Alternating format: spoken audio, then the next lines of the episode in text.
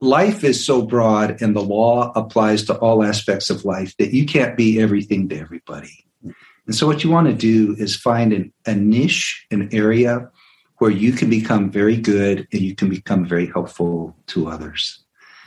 And it is by doing that that you then build business muscle to be helpful to others. You found the Real Estate Law Podcast because real estate is more than just pretty pictures and law goes well beyond the paperwork and courtroom arguments. If you're a real estate professional or looking to build real estate expertise, then welcome to the conversation and discover more at realestatelawpodcast.com. Welcome to the Real Estate Law Podcast. I'm Jason Muth, and we're here with a couple attorneys in this episode. Rory, sometimes we load it up where the attorneys outnumber the non attorneys like myself, and, and we've done that again today with another fantastic guest, Eric Todd Johnson. Rory's going to introduce in a moment, but Eric is a speaker, uh, he's an author, and he's an attorney. And, you know, we're going to talk about the book that he's written, some of his speaking engagements, and some of the amazing legal work that he's done. Eric's out in Utah. So we're going to get a perspective of what's happening in some of the rural communities out west.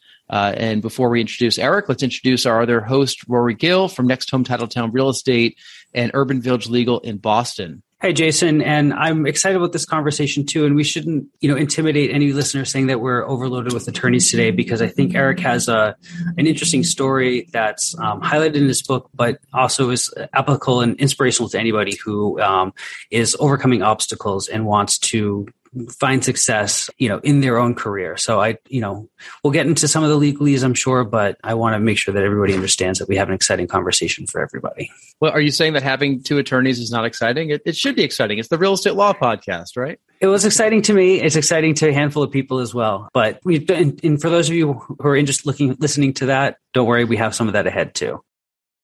Eric, welcome to the podcast. Hey, how you doing?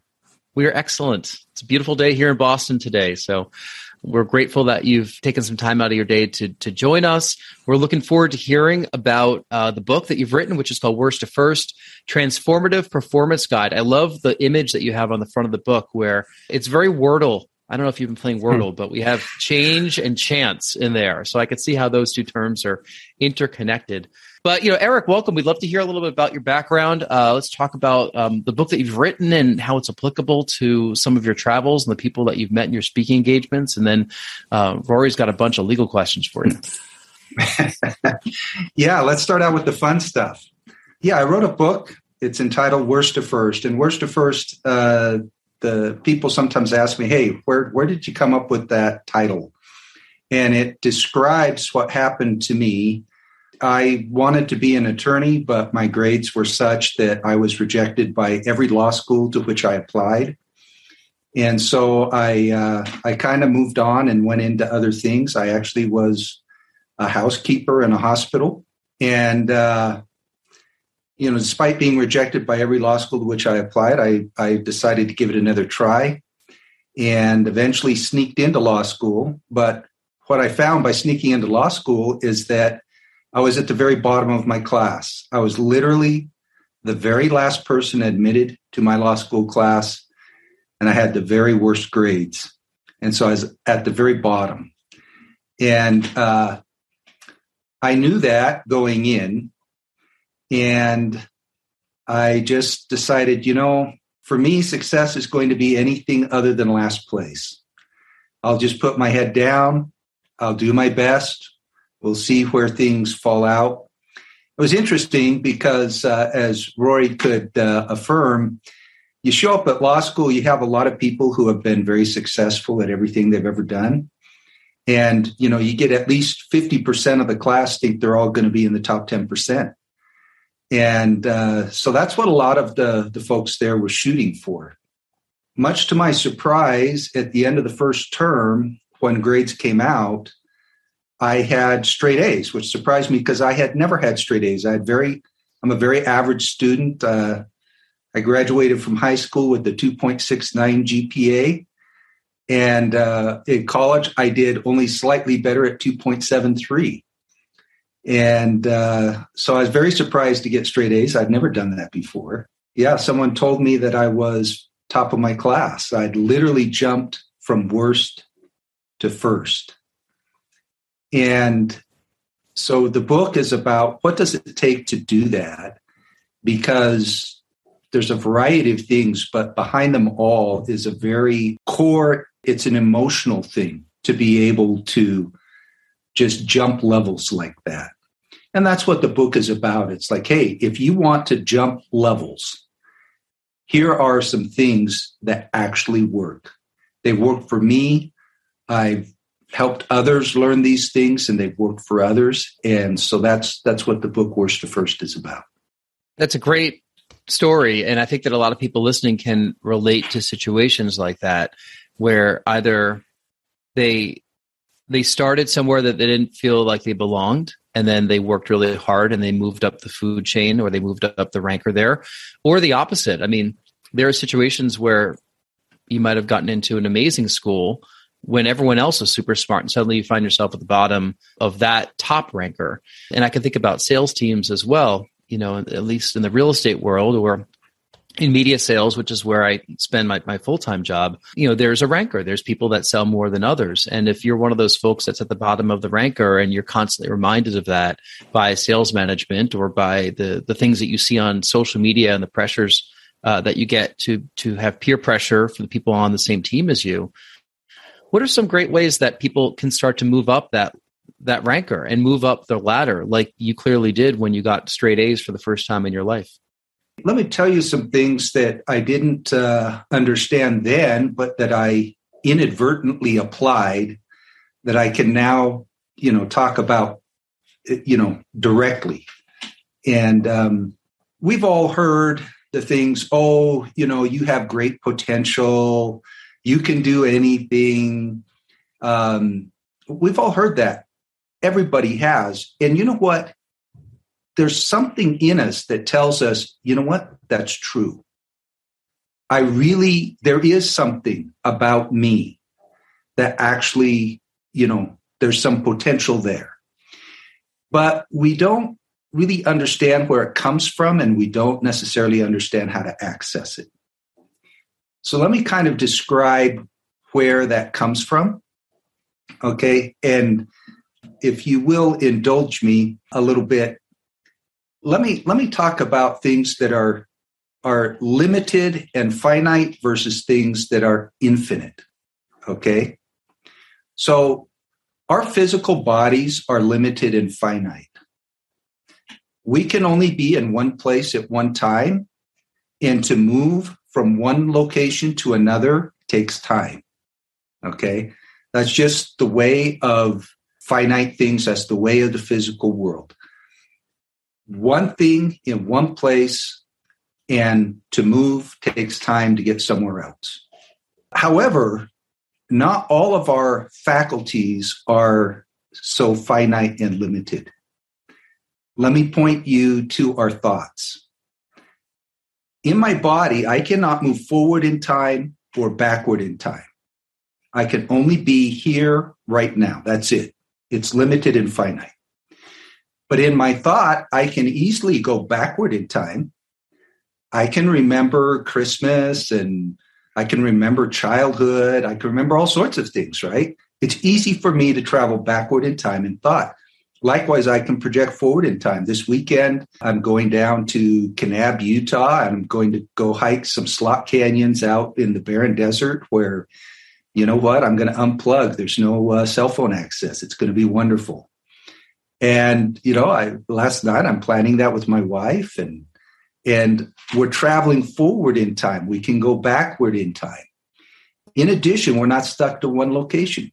We've probably all experienced a situation where, hey, you're you're you're somewhere and you're thinking about something else, and someone tries to get your attention. They try to talk to you. And of course, you hear them but it doesn't register. You have traveled somewhere else in your mind other than where you are. And so our thoughts are not limited by time, our thoughts are not limited by location. In that respect, our thoughts are literally infinite.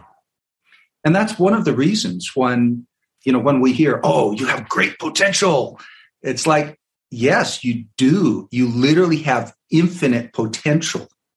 Literally. So, what I just described about thoughts, well, let me just pause there and kind of, you know, see if you have any questions about what I just explained. Not about the concept. So, if you have all this infinite potential, what holds people back from kind of realizing realizing that infinite potential? Part of it is, in a lot of respects, people don't actually understand that they have it. They sense it. They may be informed about it, but quite frankly, they don't even pause to go, "Oh, wait a minute. My thought really is limited. My next thought can be anything." So often we tether our future to our mistakes of the past. And we say, oh, because of mistakes of the past, I'm limited. False. Not at all. Your next thought can be anything, it's literally unlimited, infinite. And that is what your future is based on. Your future is not based on what happened yesterday. Your future is based on your next thought. So much as our thoughts are infinite, likewise, our feelings are infinite. Let me give the example of, of a military soldier. My, my father in law was a Navy SEAL, and he was often posted halfway around the world. And the love for his wife did not dissipate just because he wasn't standing next to her. When he was in Hong Kong, his love for her was just as ardent as it was when he was uh, able to come home. So, location does not diminish our feelings, it does not diminish the love that we feel. Likewise, time. There can be prolonged absences, and that does not necessarily uh, dissipate the feelings that we have. In fact, the adage absence causes the heart to grow fonder, right? It can be that even in the absence, uh, those emotions amplify in magnitude. And so, like our, our thoughts, our feelings likewise are infinite in nature. And of course, uh, we all have an infinite spiritual capacity as well. But I'll leave that for others to talk about. Right. So, what are some of the examples that um, that you've given in your book about people climbing from worst to first, and, and maybe some of the different ways that they achieve that? The fact is is that it gets achieved in all different walks of life in all sorts of amazing ways. Let me give you an example of my friend roy who i will be meeting with uh, shortly after this podcast. Roy was a farmer in india and he landed in the united states back in uh, 1997 and all they would allow him to bring with him was $50 in his pocket. That's all uh, that's all he could immigrate with and uh, he had a relative out in Kramer Junction, California, uh, kind of down by Barstow. And uh, so he went to stay with them. And his English had a thick foreign accent. He did speak English, but it, it was a thick accent. And so one day, someone uh, that, that passed through there was, he got to know him a little bit. He was selling oranges and he would take oranges down to LA, but the LA market only wanted grade A oranges. And Roy said, What do you do with your grade two orange, uh, oranges? You know, the, the next step down. And the guy said, Well, there just isn't, you know, the same market for him. So he strikes a deal with him. He says, Hey, sell me a bushel for 40 bucks.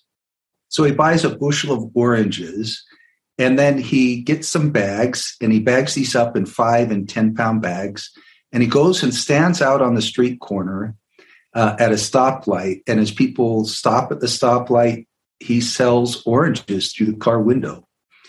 And at the prices he charged, it ended up being about $200 a bushel that people were paying. And he was apparently good enough at it that every day he was selling out. And that worked really well until fall came and oranges were out of season and uh, he found himself, you know, out of out of the market. So then Roy decided to turn to something else, and there was a gas station on the corner. So he went to the owner of the gas station and he said, "Hey, is it okay with you if I wash the windows of the cars when they stop to get gas. He said, You don't have to pay me anything. I'll just wash their windows and I won't ask them for anything, but just out of the goodness of their hearts, they'll, they'll give me a little something. And the gas station owner said, uh, Yeah, if it doesn't cost me anything, okay, that's fine with me. And so he started doing that. And back in that day, minimum wage was about 475 an hour.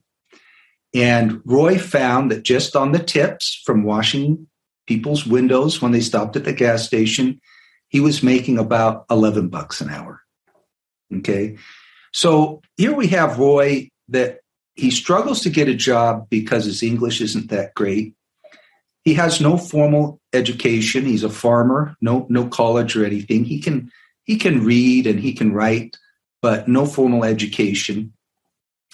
And he's just finding his own ways to make ends meet. Uh, it was at this point that a cousin came to him and said, I haven't been back to India to see my mother in 20 years.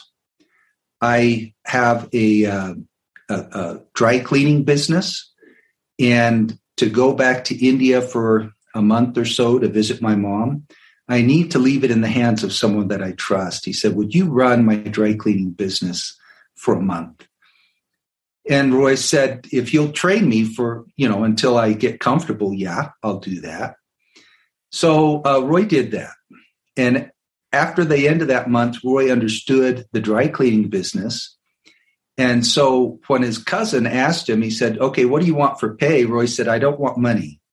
He said, What I want you to do is connect me with the people and show me how to open a dry cleaning business. And so he went to another community, so he wasn't competing with his cousin, and he opened a dry cleaning business. And it was successful enough that three years later he sold out for half a million dollars. And uh, he took that money and he bought into a hotel and uh, now he owns 11 hotels, he owns restaurants, he owns 5,000 acres with oil wells on them. He's a multi, multi millionaire and has uh, just, you know, financially been tremendously successful. So that's the type of thing that happens when people um, just kind of take their own initiative. Here's someone who had no advantages that ended up being highly successful. We'll be right back.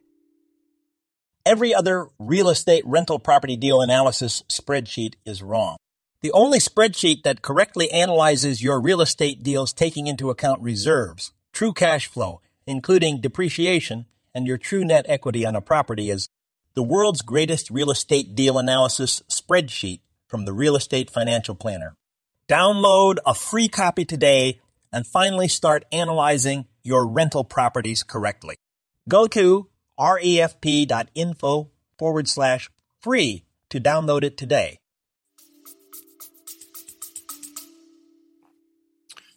It's like the um, the story of trading a, a paperclip up to a house. I don't know if you've heard that. There's someone who I just saw recently that was doing that where you trade one thing for the next, for the next, for the next. The next thing you know, you know, you've traded into this huge asset.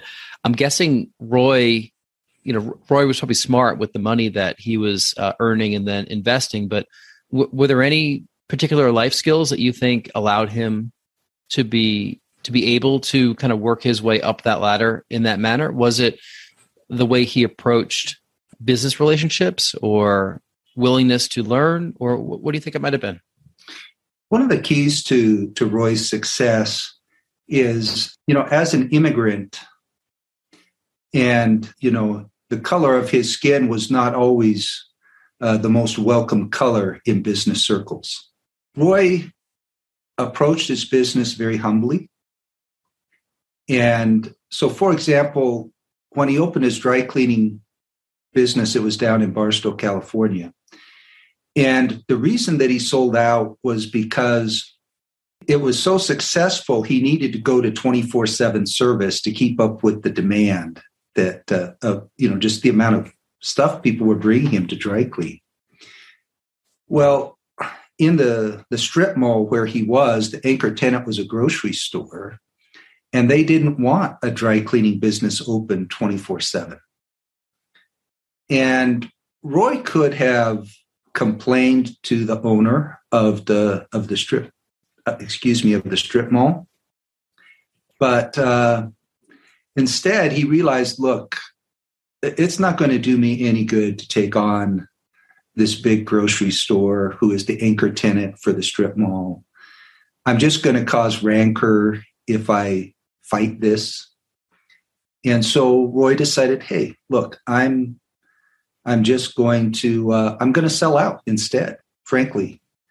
And that's been something that has guided him throughout his business transactions.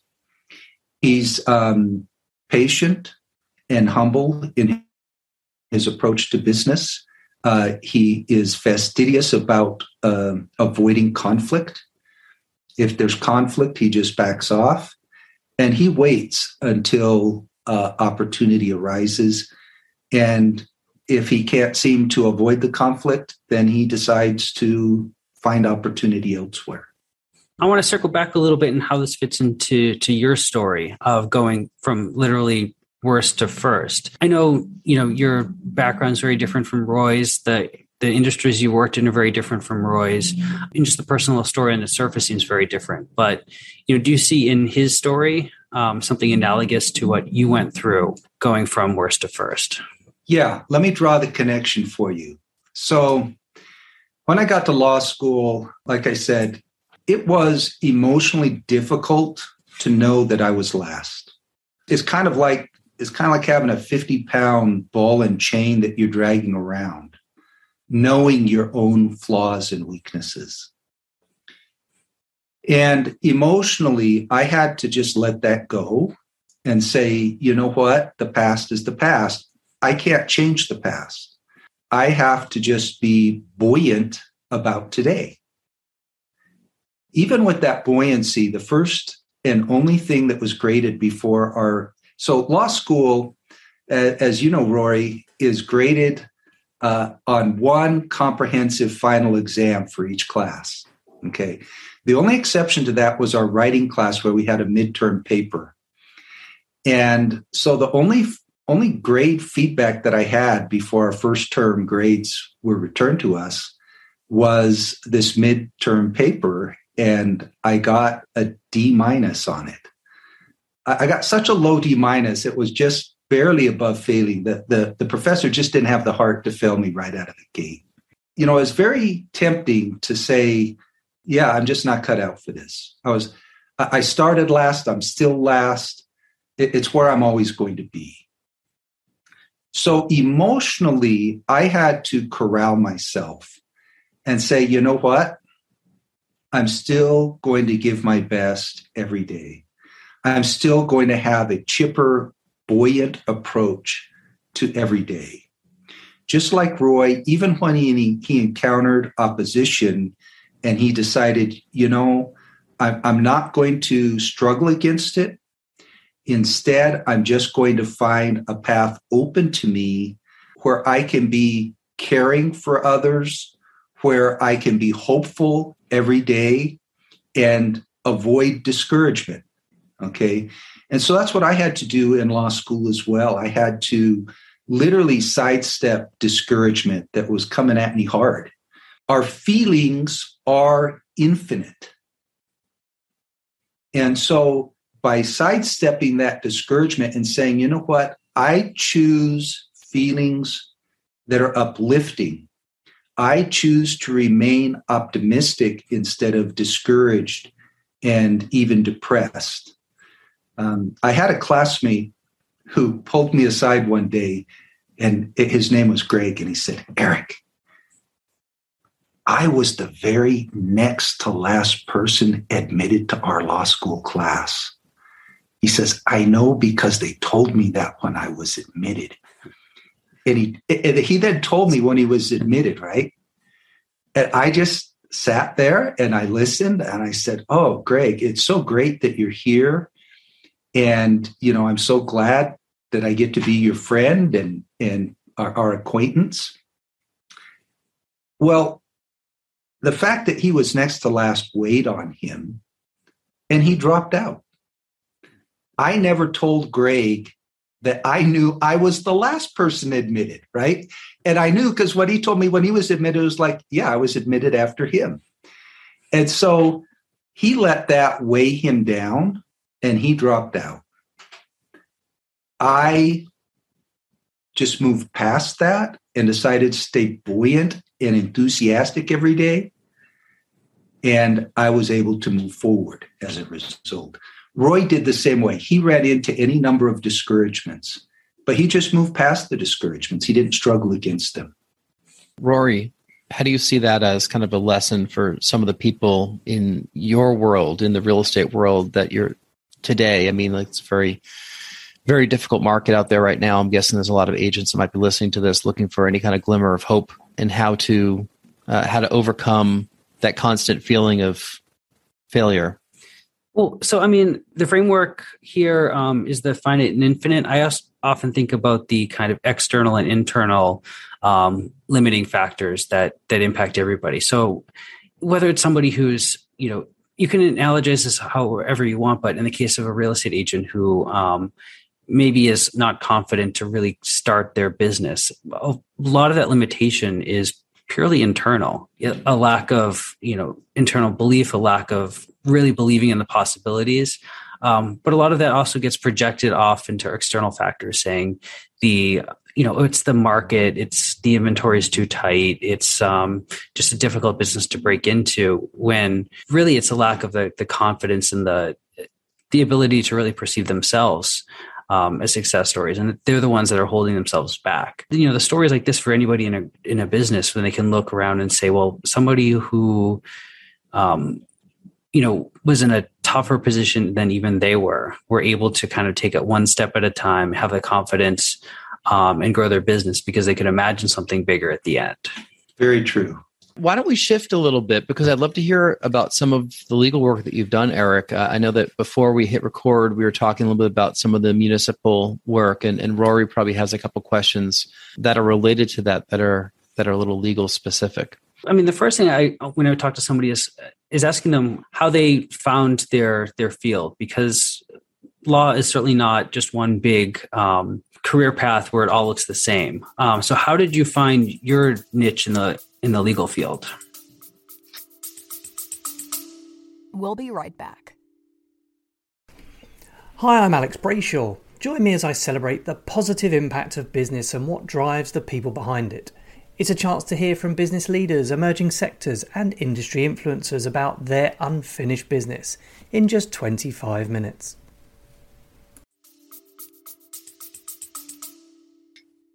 Great, thank you. Um, so let me tell you what I what I tell younger attorneys that I work with, and and even it, I, I, mentor some law students as well each year.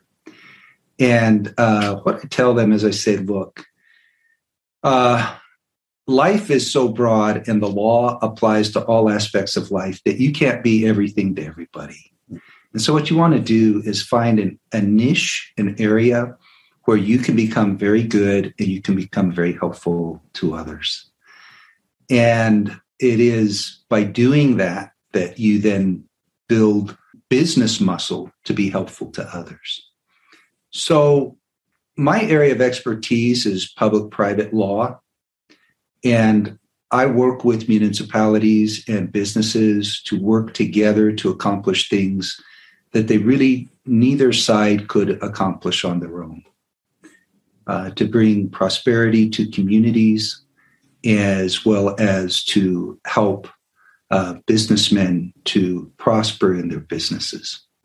It's been uh, very rewarding because I feel like I, I get to help people. That doesn't mean that everything I do every day is just really exciting. yep.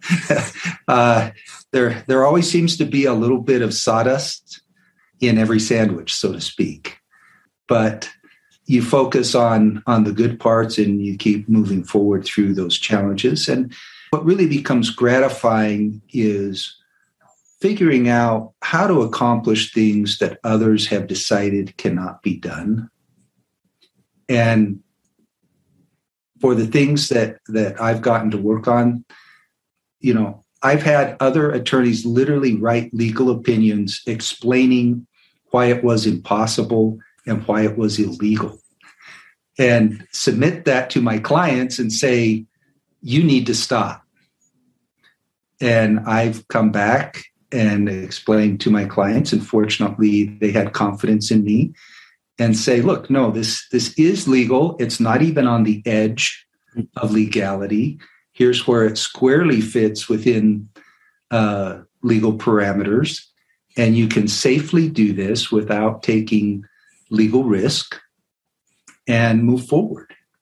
And that's just been um, very rewarding and very gratifying because with that approach, we've been able to accomplish things that um, people thought were impossible. Let me give an example. Um, here in Utah, there is an area called the Uinta Basin that uh, is surrounded by high mountains.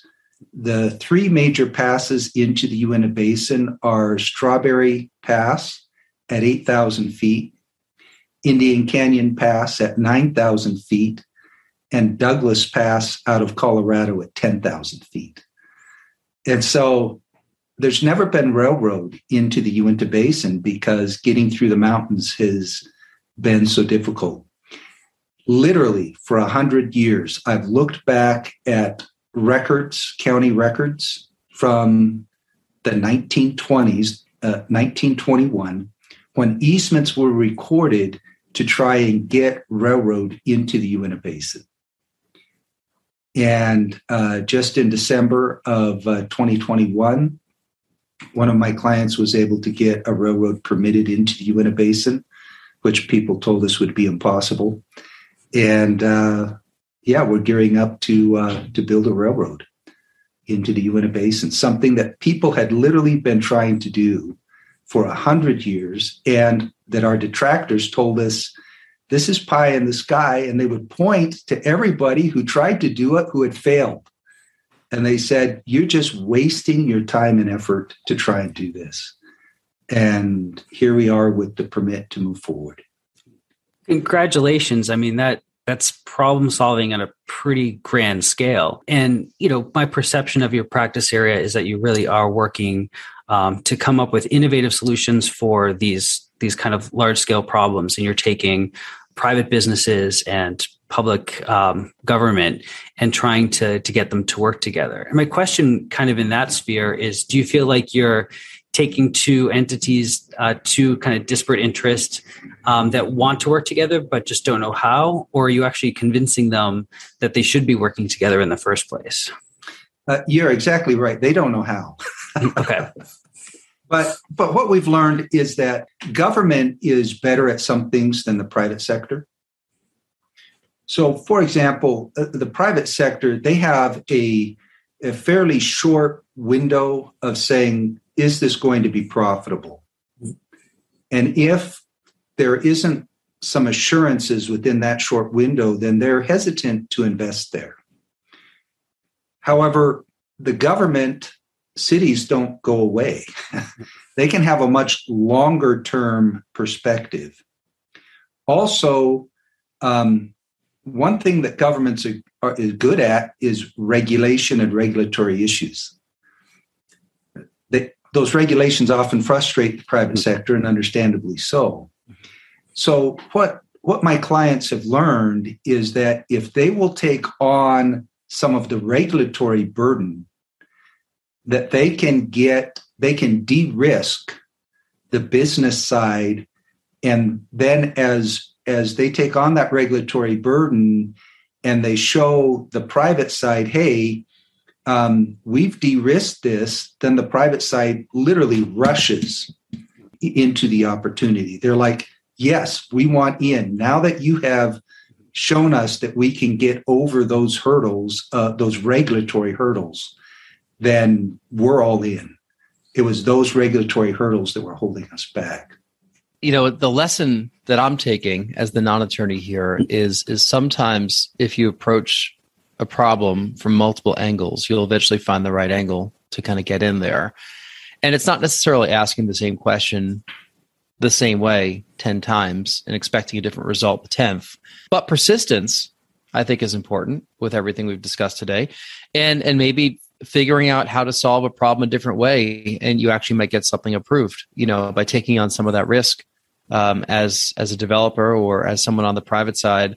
You know perhaps that's how government might understand how to work with a private developer in this situation. Yeah you said something that that sparked a memory of something that uh, a very successful basketball coach bobby knight said one time. He said the essence of coaching is figuring out how to say the same thing a thousand different ways. And uh, yes, you're you're tackling the same problem, but you just keep coming at it from many different angles until you find the one that clicks and works. Well, Eric, I, I really love your story of persistence and, and climbing from worst to first. Uh, you know, it's a story that I think a lot of people who are listening can can relate to. And and if you are listening to this and would like a copy of the book, um, if you go to Eric's website, erictoddjohnson.com, there are plenty of links there that you can find your way to. Uh, I found my way to the audio audible version of that, but there's a hard copy version as well, right? That uh, no? no? actually, the book is published by Nightingale Conant. Okay, uh, with they have authors like Earl Nightingale, uh, Zig Ziglar, Napoleon Hill, uh, you know all the all, all the mm-hmm. the high end motivational speakers but they specialize in audio programs not in not in hard copy. So it's only available in in audio. All right. Well that explains why i couldn't find the link to the hard copy. Uh, and you know we are we are a audiobook household here. So you know everything we listen to every, whenever we say we read a book we really just listen to it. Um, so eric if uh, if you wouldn't mind we'd love to ask the final three questions that we ask of all of our guests just to get to know you a little bit better and to wrap up the interview so we'll get into the first question. The first question is something that you sure you do this all the time uh, with your public speaking and and all the work that you've done uh, on the speaker circuit. Um, but if you can get on stage for half hour and talk about something extemporaneously that you have no preparation on, what would that subject be? You know, it'd be tied to what we've already talked about. I just love to help people. I, I love it when the light goes on in their eyes about their their unlimited capacity and they're like, that's it. I knew it. I knew there was something there, right? I, I they couldn't put their finger on it, but they knew it. And I I love to talk to them about things like that. I love to talk to them uh, about concepts. Um, let me mention the, the concept of power. Our society teaches that greater control equals greater power, and greater power results in greater control. This, however, is a fallacy. Greater power comes from greater unity. The power in our society, we say, well, we have greater control. It's like you only have greater control in a democracy if more people agree with you and go along. Greater power is derived from greater unity and focus on the unity, not the control. That can be very helpful to many people. The ability to lead, not the ability to coerce. Exactly. I think that's very relevant to the world that we're li- living in today, also, with everything going on. Yeah. Second question uh, Tell us something that happened early on in your life or career that impacts the way that you're working today. Golly, I don't know. I don't know that there's any one defining moment, but I can I can certainly tell you that as the kid who grew up applauding politely as others received the rewards that I sought, um, it, it certainly was transitional to suddenly jump to the head of my class. I really didn't understand um, the rewards that went with that. It's been um, uh, if, if, if, nothing else, uh, uh, I, I, went from someone, the last person admitted to my class after my grades came out. The, the dean of the law school called me in. He said, Hey, actually, we have scholarships for people who perform as well as you do. Hmm. And so I went from wondering how I was going to pay for law school to being on scholarship and having people approach me and say, hey, will you come work for us? While many of my classmates couldn't find work. And, um, you know, there, it, it, was unexpected to me. I, I really, I didn't expect that. I didn't even know it was possible. I had just never, I had just never played on that field before. Yeah. I love that. Such a great perspective. You know, it shows there's a lot of folks that you maybe a lot of things are handed to them and they kind of expect it and it's just a given. Uh, and someone that didn't even know that some of those rewards are available because of the hard work, you know, had to lead to that. You know, that's a great lesson for us all. Our final question for you is tell us something that you're watching or listening to or reading these days. You know, I spend uh, an hour to two hours a day in emotional spiritual preparation. So uh, I tend to devour materials such as the Bhagavad Gita, the Holy Bible, the Quran, the Zendavesta of the Parsi Zoroastrian faith, the Upanishads. So recently I've been uh, digging through the Upanishads and the Rig Veda from the Hindu tradition. And um, I just love the truths that I find there. And I find that they they help me keep that balance when the world seems to get crazy. Rory, I don't think we've heard anyone cite those texts yet on this podcast. So, or, or just the variety and diversity of them too, and finding inspiration in all of them. So that's yeah. kudos to you. Everyone has truth, and I I love learning truth from everyone I meet. And with that, those are some amazing words to live by. Um, I feel like there's a lot of sound bites from this that we'll have to pull out and, and re-listen to again because I think it's uh, it's worth what you've spoken about is something that I think that you know requires a lot of thinking and you know for people that are really looking to change the position in which they find themselves uh, you know running through it taking inventory and, and following some of your guidance is probably uh, a good next step for them so eric i'm going to mention we'll put this all in the show notes i'll put uh, the link to your website erictoddjohnson.com in there so people can easily find find you in case they have any questions uh, your contact info is also on the website rory how can people find you I'm easy to find at Next Home Titletown, nexthometitletown.com, or Urban Village Legal, urbanvillagelegal.com. Great. And um, we appreciate your listening to the Real Estate Law Podcast. If you've enjoyed this, uh, we'd love it if you subscribe or if you can give us a thumbs up or a comment, and we read them all and we respond to them all. So thank you so much, Eric. Thank you for appearing on the podcast. This is great. We appreciate you coming on. Um, and Rory, thank you once again. Thank you for being a co host. And for everyone, I'm Jason, uh, and thank you for listening. Thank you. Thanks. This has been the Real Estate Law Podcast. Because real estate is more than just pretty pictures, and law goes well beyond the paperwork and courtroom arguments. We're powered by Next Home Titletown, Greater Boston's progressive real estate brokerage. More at nexthometitletown.com and Urban Village Legal, Massachusetts Real Estate Counsel, serving savvy property owners, lenders, and investors. More at urbanvillagelegal.com. Today's conversation was not legal advice, but we hope you found it entertaining and informative. Discover more at realestatelawpodcast.com. Thank you for listening.